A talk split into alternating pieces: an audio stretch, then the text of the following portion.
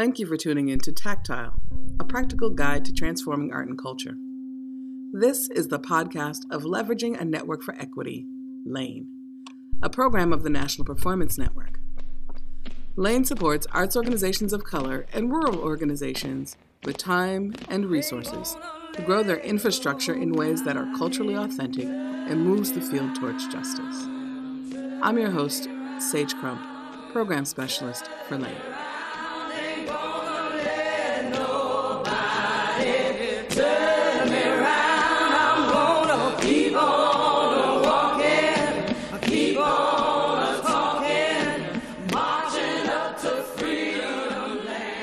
On uh, today's podcast, we're talking with writer, facilitator of social justice movements, uh, author of Emergent Strategies, and podcaster on how to survive the end of the world, Adrienne Maree Brown. Uh, yes. I was like, I'm my own hype human. Too. I got you on that. Yeah. Absolutely. Yeah. That's my way of so many introductions about what you, uh, how you show up in the world. In some ways, are there things I didn't mention that you're like people should know this about me who don't know me? or who maybe oh, for the first time? Gosh. Um, well, I live in Detroit and I'm like a lover of Detroit. Um, nice. That's and was shaped by Grace Lee Boggs. Like she was one of my mentors, and kind of by the culture of transform yourself to transform the world um, that exists here. I'm working on a book um, that's coming out in February called Pleasure Activism and it's really um, feels very related to emergent strategy and to the other work I've done. But it's just um, uh, basically that you know we need to make justice and liberation uh, some of the most pleasurable experiences we can have as humans. So how do we look at the places where we do feel pleasure, give ourselves more permission, um, give ourselves more honesty, and recognize that's part of our nature and use it for good. So, yeah. see how that's related to emergent strategies and this idea of like create more possibilities, right? Like exactly, we create so many possibilities, and how many of them can feel so good.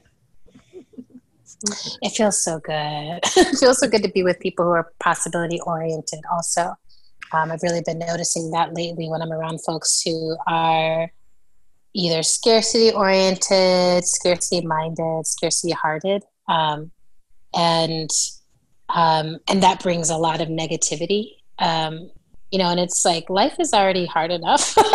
like, life is like giving you the most already. So how do we, instead of leaning into it, um, how do we actually lean towards possibility and cultivate it with a lot of intention? So. Wow. Jace. That is my feelings and my thoughts. That's all I care about. oh, and I'm a huge, huge fan of Steven Universe. That might be another thing people should know. Okay. I think it's the most important resilience practice that people could engage in right now is like watching this little queer show about a gym. It's, it's great. So, one of the things that um, there are a couple of questions that I want to ask everyone as part of this podcast series. And um, you being the first person is super exciting because the question is how do you believe change happens? Mm, i love that. Um, i believe that change happens um, slowly and constantly. Um, so that we're always in a state of change that change is constantly happening. I believe um, the change happens as it's needed and as it's time. Um, and that sometimes we're not ready for it. Like sometimes we're like oh you know um, and and it could be time like i don't say that in a positive or negative way if that makes sense. Like there's changes that happen that i like. There's changes that happen that i really don't like. And a lot of times I, i've been like oh how do i uh, the th- what makes a difference is that change is something that's in our hands um, that we actually make change and that everything that is um, sentient on this planet is making change. Um, and things, you know, I'm like, and wind is making change and all these other things. So I'm just like, it's just constantly happening, and then we are a part of it. Um, and when it comes to communities, when it comes to um, society and human structures of, of change making. I really think that change happens in collective ways um, or changes that last, changes that are accountable and like make sense for our species. Those tend to happen in collective ways. And I think it's really important to keep that in mind because a lot of times, um, you know, I think folks are like, I'll be a mad genius and I'll be out here making change by myself and not seeing like the millions of hands that are required to create change. Um, and then I think the last thing is I think that change happens, real change happens very deeply. So I think it's, um, you know, it's different like from reorganizing like the, what do they call it, you know, sort of like what's on the surface of life. Mm-hmm. You know, you can like sort of reorganize your your I just reorganized my house and moved my bedroom from the back to the front of the house. Nice. Um, and so it's like, oh, you know, I, I created this change in the house. I could snap it back very easily. I didn't like change the structure of the building. So I think it's like also having a sense of what are the changes that are possible? What are the changes you have agency over? Um, and like what is real long term change versus like short surface level change and and i'm much more focused on the, the former than the latter mm-hmm. in my work mm-hmm. Now, I, I, appreciate the the sharing about your bedroom can't wait to see it um, i know because this idea of the the apartment the space is still the same mm-hmm. but you've moved some things around and when i think about um, uh, change like we're talking about lane which is around organizations and how they function and their yes. relationship to creating change in the world sometimes it feels like there are um, definitive boundaries right like we have this mm-hmm. building we have this mm-hmm. and how then can change actually change which is constantly happening be um, shaped intentionally inside the, the walls that you currently have like how do the walls not become definitive of what can happen inside of them. Yeah. Yeah. I mean, I get really interested in like structural shifts, right? Um, and like, you know, not to say things aren't different, like changing where my bedroom is, is really changing my experience of my home. Um, and I've been going through a period of healing where it's like very comforting to me to have this like smaller little room, right? Mm. Um, and there's certain things about it i'm like oh this feels right this feels right to me but i think a lot of times i see this in organizations where folks confuse um, the surface for the structural and so it'll be like well you know we want more diversity. We changed um, the the face of the person who's running the organization. Uh, but we stuck them into a hierarchical system that was reliant on funder um, direction, directives. And mm. so, and then we're surprised um, that everything didn't change and suddenly the, the organization wasn't like deeply accountable to the community or deeply trusted by the community. You know, we're like, well, what's going on? Like, we got a black ED or we got a this or that, right? Mm-hmm. Um, and I think that communities can sense when something is not really for them um, or driven by their desires. You know, they might get hoodwinked once or twice, but it's hard to keep pulling that off. Um, and so that's one of the things I always think about is like, what are the changes that will really be meaningful to the community that I'm a part of? Um, and it's one of the things that actually hems me up a lot around gentrification stuff because mm-hmm. I feel like sometimes we get really caught in stories of like pushing back on gentrification that don't include like listening to the community and making sure that that pushback really centers what they want to happen in the space. So I've seen this happen in Detroit, you know, where we're like, no, you know, this, we don't want this, we don't want that.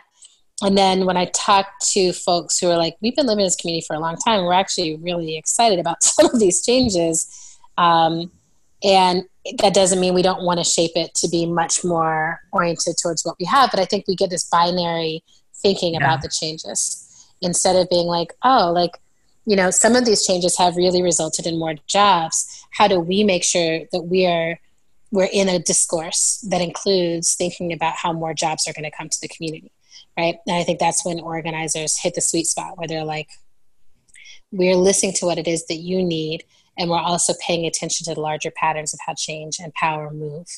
And we're finding the place in the middle where justice can actually grow.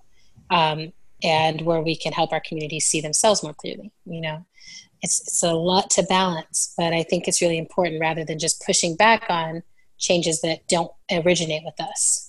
Do you know what I mean? Mm-hmm. I know exactly yeah. what you mean, and I, I feel like you've hit the sweet spot of why I love talking to you so much is the the getting past the binaries of like this either or option, but what is the nuance mm. and the complexity uh, uh, that we're actually looking at, and how do we work uh, on the level of complexity and not feel due to urgency or other reasons um, pulled out of that you know, into yeah. like, oh, we're just gonna do this one little thing or this this thing, and not that yes. focus isn't important, but there are all these layers at play. Right. I think focus is like mind blowingly important, but I also think that um, like reducing things can really very quickly turn them into a lie. You know, and suddenly we find ourselves saying things that are not true um, to our communities and not true to ourselves. And, you know, we do this with like New Year's Eve resolutions and stuff, right? It's just like, I just need to make a change. It's got to be like this. And we don't take into account, you know, um, well, what's actually been happening with our lives and, and, what is that unhealthy behavior attending to or taking care of? And it's funny because I think there's this moment of trying to figure out how to engage those things that um, we feel like are are problematic for us in a way that doesn't um, make us the bad people, right? Yes. Like, yeah. How do you think about this idea? You've mentioned it earlier of like transform yourself to transform the world and yes. not continue to participate in the way the world reduces you or, yes. or undervalues you. Yeah, I mean, I feel like most of my adult life has been luckily, you know, kind of focused on that work, this work of saying like, oh, like what what the world um, what the world is up to for women like myself, for people who are um, you know who are not born into the upper one percent, right? Like we just start there. I'm like, oh, what I'm expected to do and what the world has set up for me is, uh, you know, there's a capitalist system in place, and I'm supposed to be you know, somewhere in like the service realm of that system. Um, maybe not quite like working as a maid for someone, maybe not domestic service, but other kinds of service. Like I'm supposed still supposed to be like part of someone else's dreams coming true. Um, and for me, as a woman, as a black woman, as a queer woman, um, to instead say I'm really interested in my own dreams and manifesting my own dreams, that's already like um, subversive. And then and then I, I kind of layer onto that because I'm like, well, I, am not even interested in like monetary gain as the dream that I'm trying to pursue. right? mm-hmm. um, even though sometimes I'm like, well, it would be nice. Um, and, you know, I'm like, oh, the way I measure what I think of as, as my success or whatever is, is very distinct. Um, and that's pushing back against like what the systems would say and in order to get to a place where I thought that was possible, I had to really transform certain things inside myself, right? So I had to look inside myself and be like, who told me what success means? And why did I choose to believe them? And do I still believe them? And I have to stop being disappointed um, that I'm not making a gazillion dollars for doing the work that I do. Um, I have to start instead looking for markers that reflect that the world that I want to be a part of. I had to really change that in myself.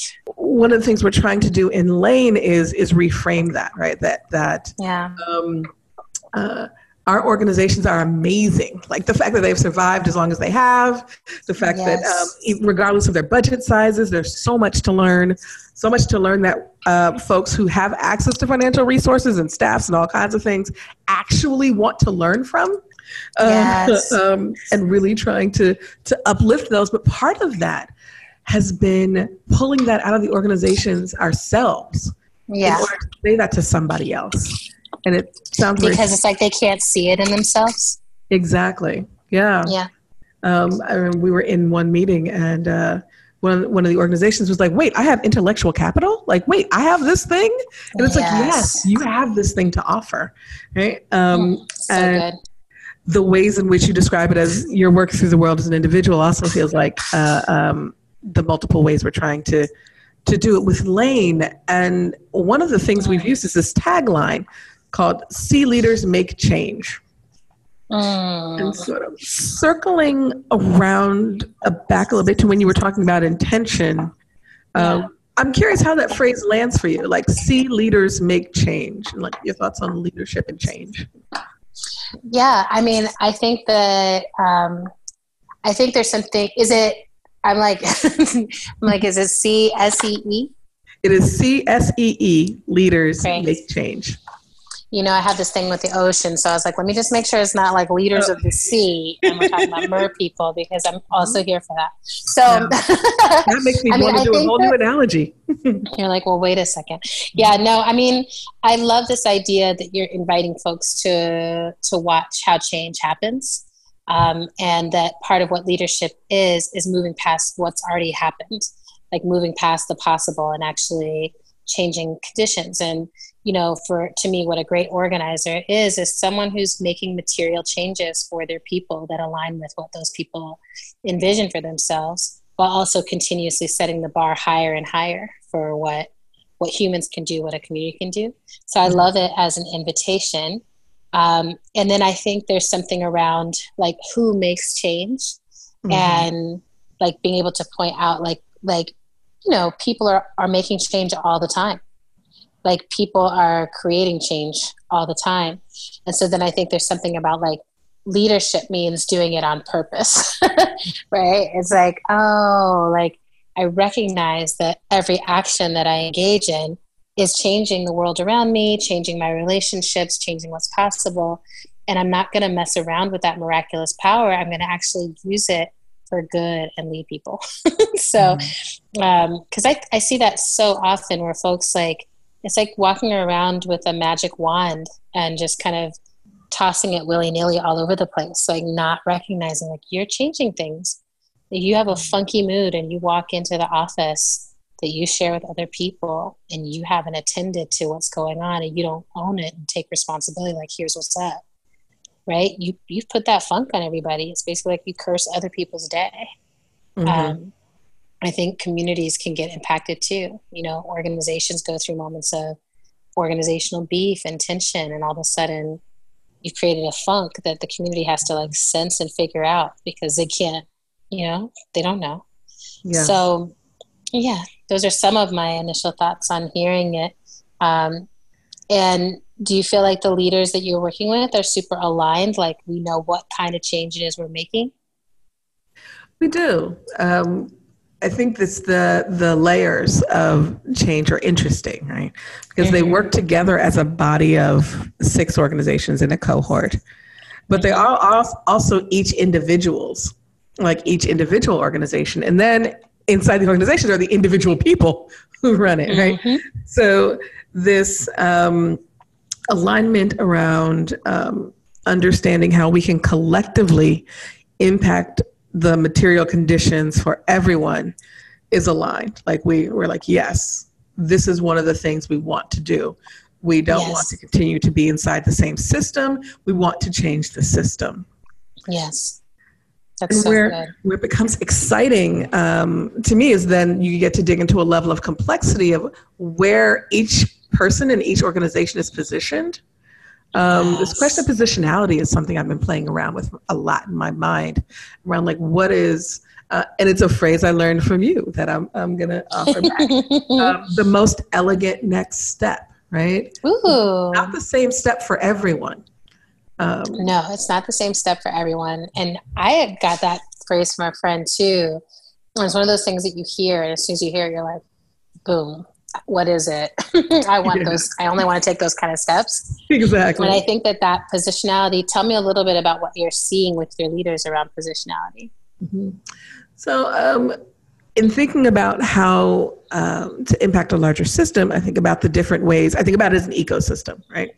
Okay, so, great. Uh, some folks uh, have access to water you know some folks have access to soil some folks have access to the seeds and yeah. um, they're the the work is in our ability to connect these things and then um, align align all of them at at a time that they can have the most impact with each other right? mm-hmm. um, and so when i think about you know uh, when we think about the particularly the art and culture field like some folks have deep relationships in community and can access that and can teach others how to make sure that the community's voice is really relevant. Some people have relationships with funders and you know can can bring them along and, and access to uh, racial equity and justice. Some people have uh, um, are teaching all of us around like organizational practices of wellness how do you care for yourself and your people and like how yes. you put all of these ingredients into this gumbo we're calling lane slash transformation of the field right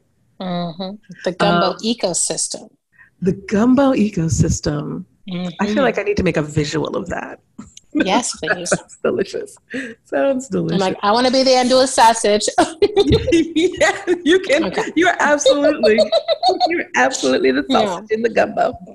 Thank um, you. And so I dreams come true. Yeah. Yeah, and I got to make you a pot of gumbo next time. Yes, I'm so here for that. um, I'm curious if there are folks out there in the world that are, are inspiring to you or feel like when when you hear this idea of even see leaders make change because I, I am mm-hmm. excited about this leader as both individual and collective around like how um, are there folks or experiences that you're like oh yeah that makes me think of this person or this experience that I've had in this group mm-hmm. Mm-hmm. Um, yeah I mean I, I'm pretty fortunate in that I feel like I've lined myself up to regularly be around people and institutions that are inspiring to me. Mm. Um, when I hear the phrase, one of the first people that pops to mind, or first groups of people that pop to mind, are BOLD, like Black Organizing for Leadership and Dignity, um, helmed by Denise Perry. And part of the reason it jumps up is because they are answering. We, I'm a part of that group and part of the training body. Um, my my honor each year is I get to be part of the national gathering, which is like Black Family Reunion times organizing times bliss.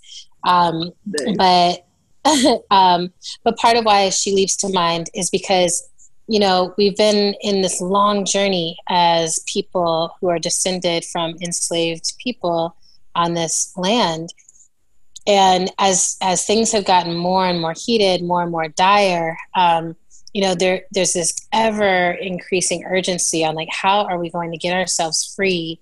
How are we going to get ourselves more free than we are now?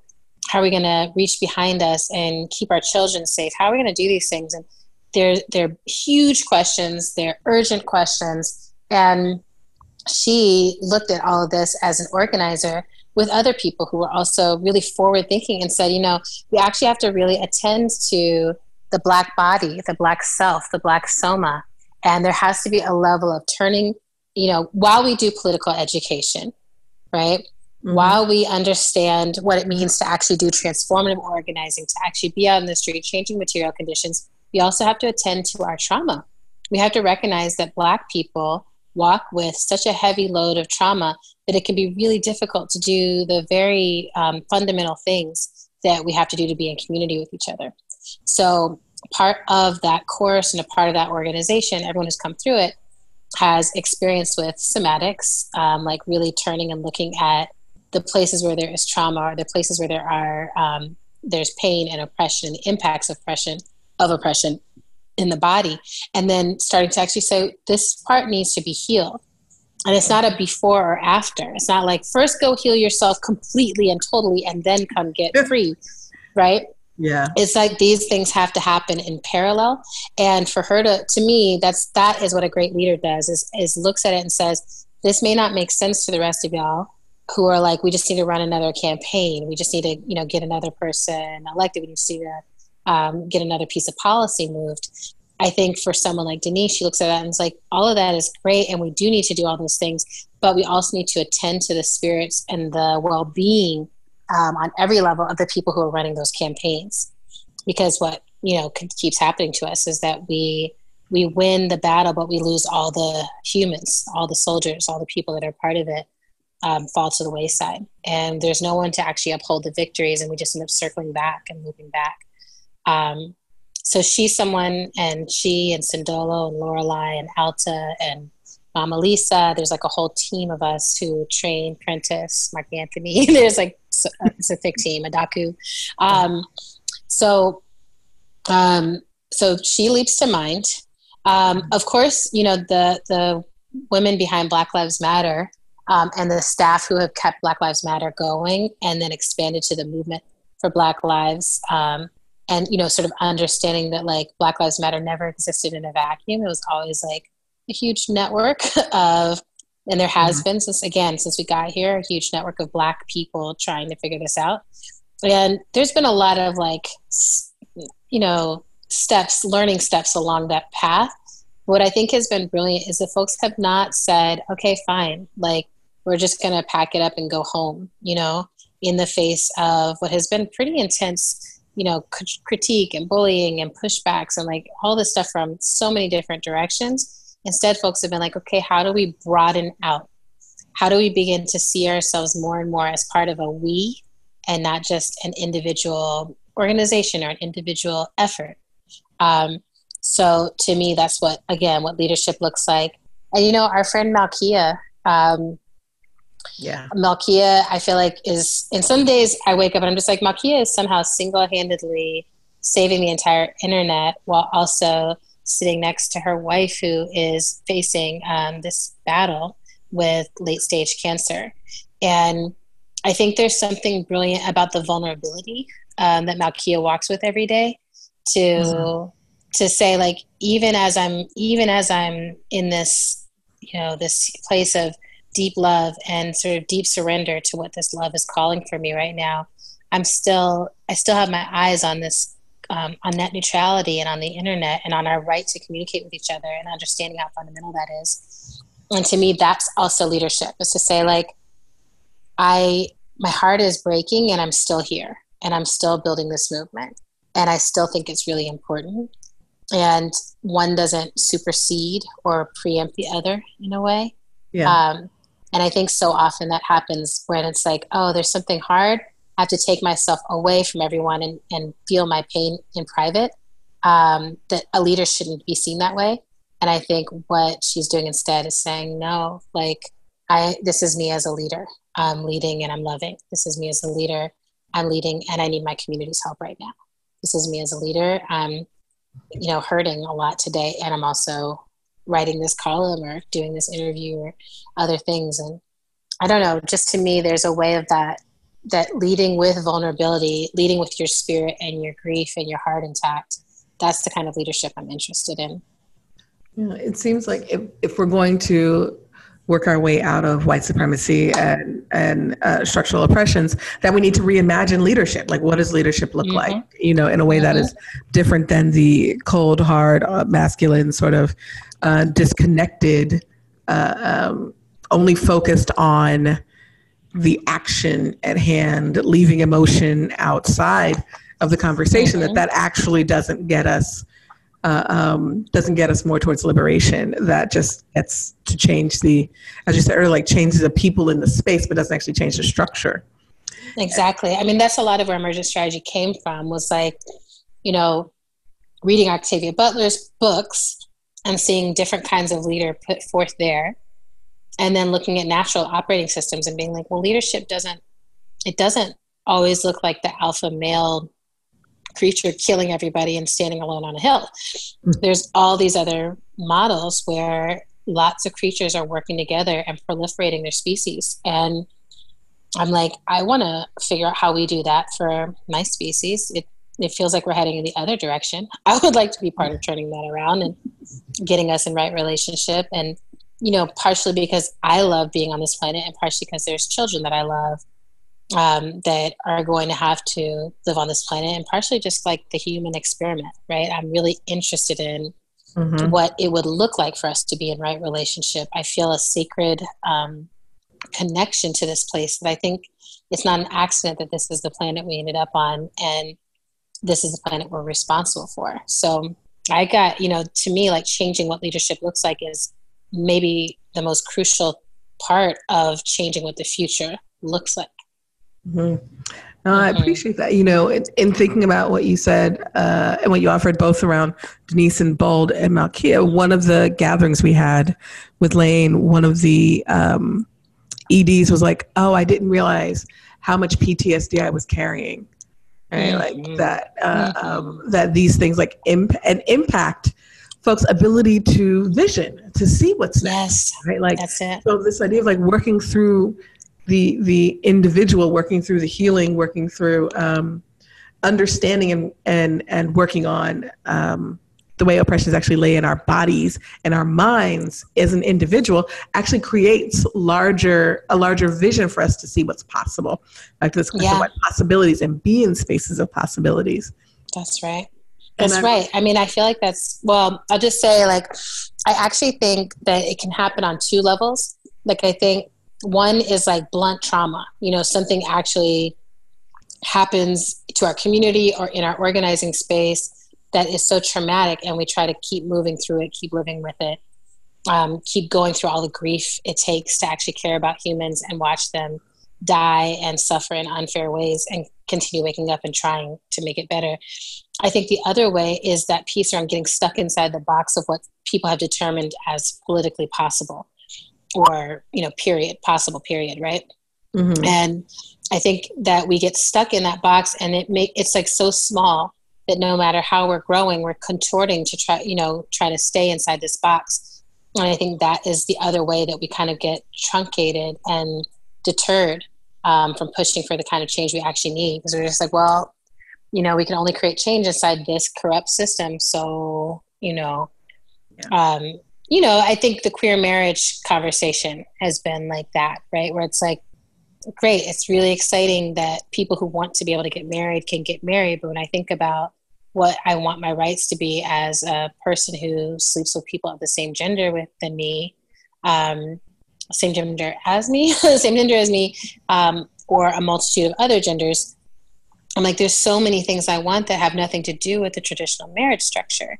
Um, but then, you know, in the realm of what is politically possible, like that's the step. And, you know, what always happens is we take that step, you know, we put ourselves behind the politically possible step and then once that step's been achieved you know a lot of folks are like okay we, now we're not going to keep stepping with you um, yeah. to get to that more radical ground and so i think i also you know it's just like one of those things like what, when we want to make more things possible we have to build the kind of relationships where folks really care about each other across political difference.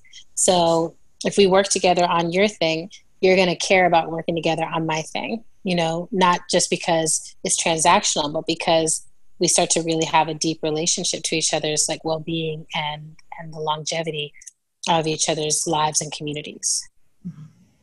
It feels like relationship in a lot of ways is at the core of emergent strategy. Mm-hmm. um, in some it's way. all the things it's all the yeah. things it's all the things i have a piece in there that i actually expand on for the pleasure activism book but it's about liberated relationships Mm-hmm. And I do think that I think Gopal Dayaneni brought this idea to me that like the smallest unit in the human species is actually the unit of the relationship, which I really nerded out on. That it's like we think we're actually out here by ourselves, but we just can't do things by ourselves.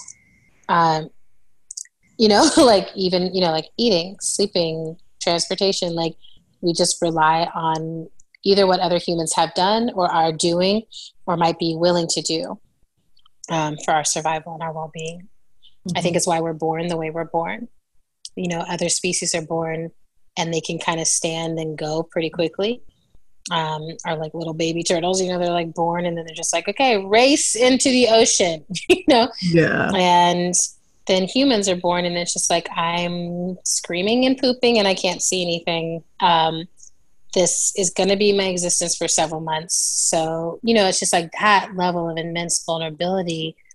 It feels intentional. It feels like there's something we're supposed to take from that um, that'll shape what kind of species we are for our entire existence. And I don't think we've been listening to that. It makes me think about uh, um, a, a quote from someone we both love, Dream Hampton, posted oh, um, oh, yeah. on uh, her Facebook page uh, when George Zimmerman was acquitted. Uh, she posted, um, Our strength shouldn't be measured by our ability to endure suffering. Yes. And I think this, what I'm, li- as I'm listening mm. to you, it, that came to mind because I'm thinking about the way in which we um, how we interact. Like, what is that relationship built upon? And in emergent strategy, you talk about moving at the speed of trust, and yes. um, that um, to be able to be in a relationship that feels um, uh, aligned equitable that feels like a real not transactional but like transformative relation liberatory relationship as you're saying yeah. what does that require of both parties? What does that require of the people who want to be in relationship with each other? You know? that's great.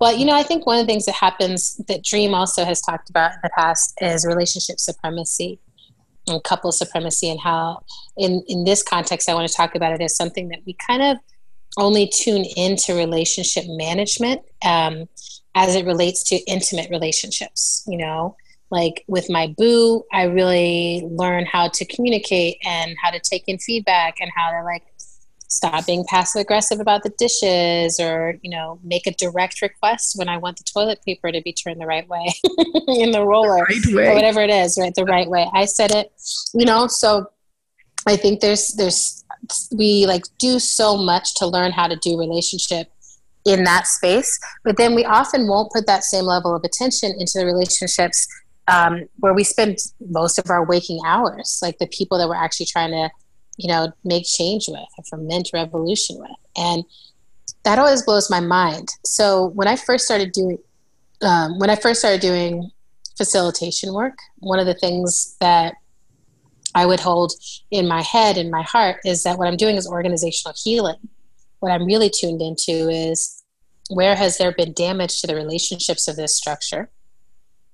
And how do I help to redevelop or regrow or return, restore these relationships to health?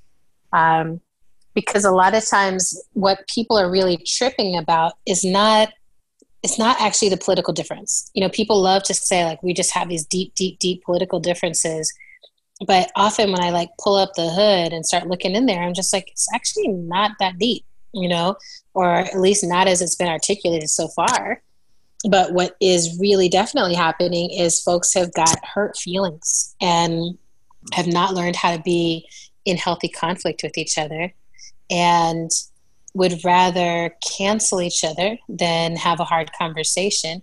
Um, and then you know you just end up with a culture of folks who don't know how to be positive and proactive in a in work relationships or friendships or platonic relationships um, folks who don't know how to set the kind of boundaries that you learn to set in your home you know but you don't know how to set that with your boss right um, so i think uh, you know it's not just about about the need for relationship but that piece around moving at the speed of trust, which a lot of people have articulated in the world, is like this. This is what we need to be up to. This makes sense. Um, it's like it actually it it works both ways. You know, it means mm-hmm. slowing down on the front end in order to actually build trust. It means the trust is going to get broken a lot of times, and like in that breaking of trust is how you actually learn what the lines are and what really matters to you and what you're going to fight for and fight over and, and all those things. Um, and then once that trust is there, you can move very, very fast because you're like, I know that I can count on these people. I know what I can count on them to do. I know what people are skilled at and not skilled at. I know how people respond under pressure. Um, you know, uh, I teach somatics uh, with the generative somatics team, and you know, we have these training teams of you know four to seven people at a time. And like you learn a lot. You're under immense pressure. And it's really good to know oh on day three of a training you know i'm going to get loopy and cranky. And i want my team to know that so that we can all work together on getting the, the energy right you know? Or if i'm in a space where someone brings up something that was a traumatic experience for me i need one of the other teachers to put a hand on my back and I can trust that hand on my back. I, I trust that they're not saying you're weak, but rather, you know, this might impact and touch you, and I'm here for you. Mm-hmm. You know what I mean? Yeah, yeah, yeah. No, I and I'll say that emergence and emergent strategy is one of our, our, cornerstones of Lane and part of the reason that phrase trust uh, moving at the speed of trust comes up because um, it reminded us to work on three levels one is like mm-hmm. the level that you're talking about around like human capacity. Folks mm-hmm. always go back to like capacity building of organizations that's great systemic oppressions and and how we are intentionally dismantling in that arena but the human capacity piece is what it feels like you're talking about as well mm-hmm. how to mm-hmm. be what it means to even be able to trust and what do we need to mm-hmm. cultivate and how do we need to be with each other to grow that yeah and like understanding that it's not a human like it's not an individual flaw if you mm-hmm. have a hard time trusting in this environment, that to me seems very logical, you know? Um, like most people that I've met have endured some kind of often sexual or physical harm early in life that broke down their relationship to trust and broke down their sense that those people who were around them were always worthy of trust. We create a culture where a lot of lying happens so that people can impress the folks around them. So you're supposed to constantly be putting on a mask and putting on a face and doing selfies with someone else's you know filters on it and like there's so many levels and levels and levels to um, organized dishonesty right and mm-hmm. then we mm-hmm. expect people to somehow show up in political organizing spaces and just be like you know we're like some kind of higher form of humans who never lie like it's like no we're just no. like everyone else we're humans and so for me i'm always thinking about that i'm like oh you know when and where do i lie and how can i unlearn that behavior. Who taught me how to lie? You know do i only lie when i'm afraid? Like you know start to get curious about those things. Mm-hmm. um, and then who do i trust? Why do i trust? Could i learn to trust more people? Could i learn to extend trust with more ease? You know right now i'm working on um, being the kind of person who trusts first and and then like keeps returning to trust you know? Mm-hmm. so instead of being like no you have to earn my trust over a period of 12 years um, where you never make any mistakes and never hurt my feelings and like never do you know your eye never wanders or whatever it is that we try to set up as like the super unrealistic conditions under which trust would be offered. Mm-hmm. um, i'm like yeah of course you don't trust anyone. Like your gates are so high. Like how, you know no one can get get through them um, so I'm trying to flip that in my own personal life and in my work life. Um, so that I start out from a place of trust and then learn if I need boundaries inside that trust. You know, learn if I need different communication skills inside that trust and, and go from there. I mean, it sounds like the, the relationship to iteration feels really important and grounded exactly. in that. Exactly. Yeah. You're like, I trust you, and then you do something different than what I thought, and I'm like, oh, let me throw you away. Or you, you clearly you want exactly. my worst interest at heart, or you're trying to stab me yeah. in the back. Uh, and it's like, oh, okay. So if this is where you are needing to be for whatever reason, let's understand that. Then this is what the iteration of our relationship becomes, right? Exactly. And how do we how do we have that navigation which kind of leads me to something that i know is near and dear to your heart in this question around um, the role and importance of facilitation. Yay! I think it's so important. Um, i really am a facilitation evangelist mm-hmm. you know? Um, and i'm i'm working i'm beginning to work on a little next book on just facilitation because um, i'm really thinking a lot about what what I mean by facilitation and why I think it's so important, especially for folks trying to create change together. Um, and I think that it's like, you know, at the basic level, like how do we create more ease between humans, between the nodes of the system, so that we can address the hard things we actually need to address um, and not get stuck on on the places where it's like, oh, this place is confusing or this place is you know what I'm saying? Like, um, I'm just hurt around it, right? Like, you know, if you approach everyone, and someone taught me this, and it's been a game changer for me. It's like approaching everyone as someone who has trauma and who has been shaped by some trauma, whether they um, have been shaped by being a recipient of the benefits that come from traumatizing or oppressing others, right? Because mm-hmm. that's, you know, men and white folks. And it's just like, yeah, you think that you have some kind of brilliance or you just got lucky in a life and it's like actually no your ancestors like you know raped and murdered people and enslaved people or like did the holocaust or like did some some things. And yeah. so then you ended up with what you have right? It's like tracing stuff back to like you benefit from trauma or you suffer from trauma. Like it's touched you somehow. And then if you get into that mindset, um, then you come into a space and it's like, okay, we're going to try to do something together, but of course we're going to run into bumps because we're all walking with trauma in some way. And I feel like a lot of what a facilitator can do is to say, A, I totally normalize the fact that this is difficult and that it's been difficult for humans since the beginning of time and we're just like still learning. And then B, let's focus on the things that we actually can grow and build and move together here and then on a you know just very basic level it's just so much easier to have someone else help hold a conversation that's meaningful to you. Um, and i think that for couples and i think that for organizations and i think that for parents you know that it's just like so that you can fully be there and not have to be a thousand percent responsible for everything that comes out of you. Um, you want facilitators who can be like, I got it, I'll hold it. You just share, you just speak your truth, you just feel your feelings, you just keep moving forward, you know?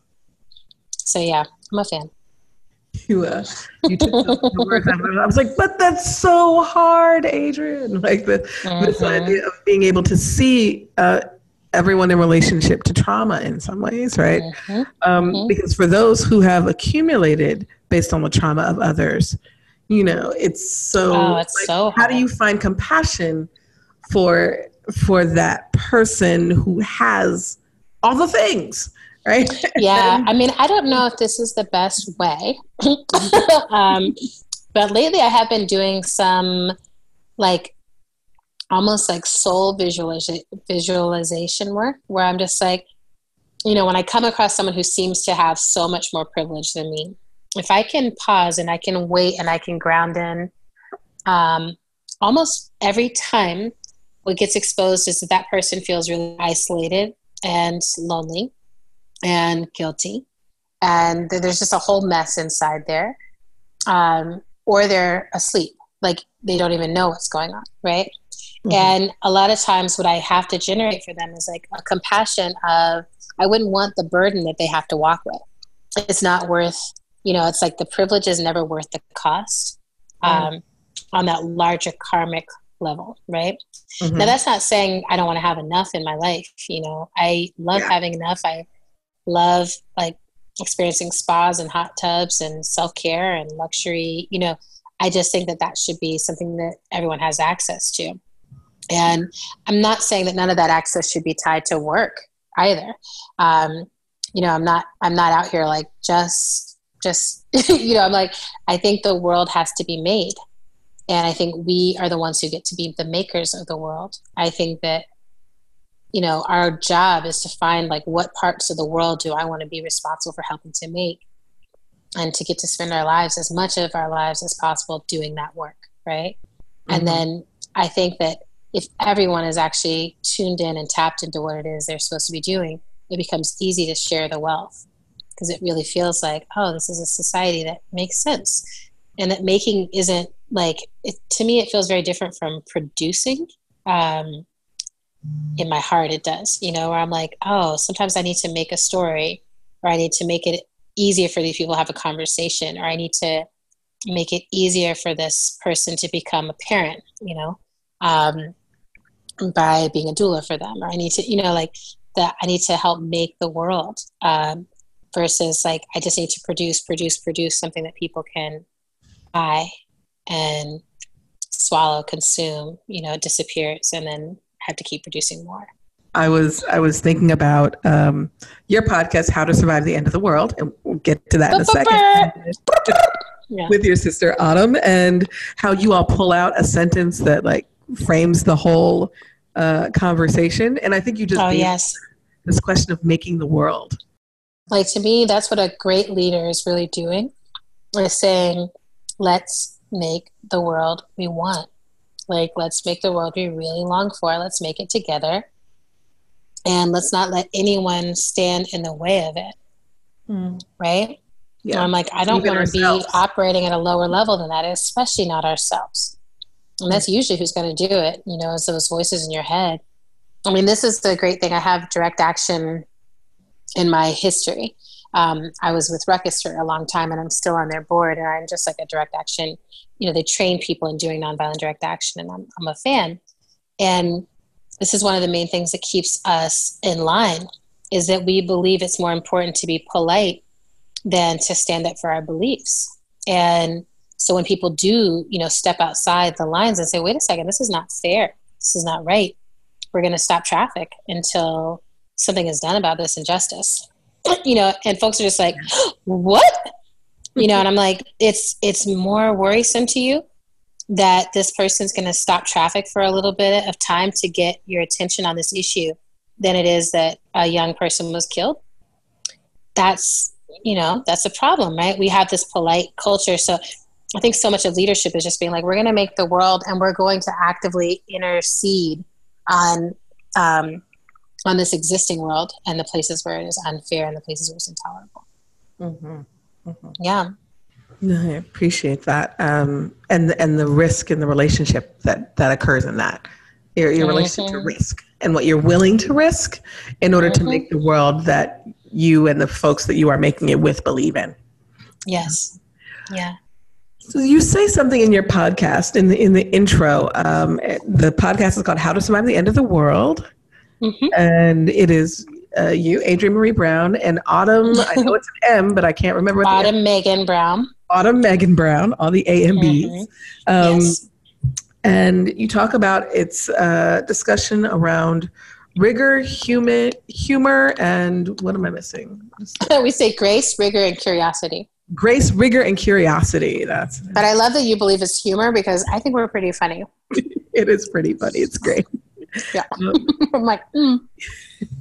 Um, um, I talk with a lot of organizations around like their values. You, are you clear about what your values are? Because it's not just to put on a wall, but that they are embedded in your your change, how you believe you make the world, and like what's mm. important.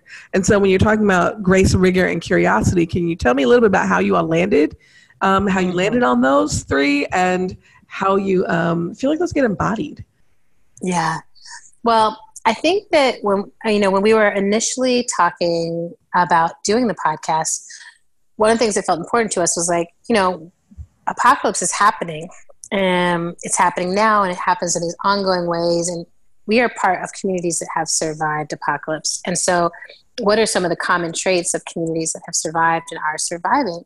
And the grace part felt you know like it came kind of first and it's beautiful because you know to, for me to be able to say grace and honor the work of my mentor grace um, while also being able to think about what it is to to have grace under pressure and grace under fire and grace in the face of change. Um, and then the curiosity is like you know kind of another sort of thing that emergent strategy is made of like at the cellular level. Is like how do we actually keep our curiosity how do we keep our curiosity intact?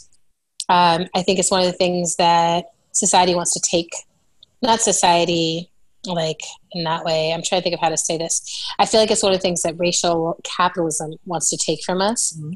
is curiosity is a sense of wonder and a sense that things can still be changed. Because if we don't have that we become very easy to manipulate and control. So the for us it felt like oh we want to be generating curiosity. Curiosity is also what leads to alternatives and solutions. And it feels like the communities that have been able to survive are the ones that have said we honor the past but we don't fetishize the past. Mm-hmm. we want to figure out how to learn the lessons from the past um, and stay curious about the unknown and what's coming to us and stay curious about that which we can't control right?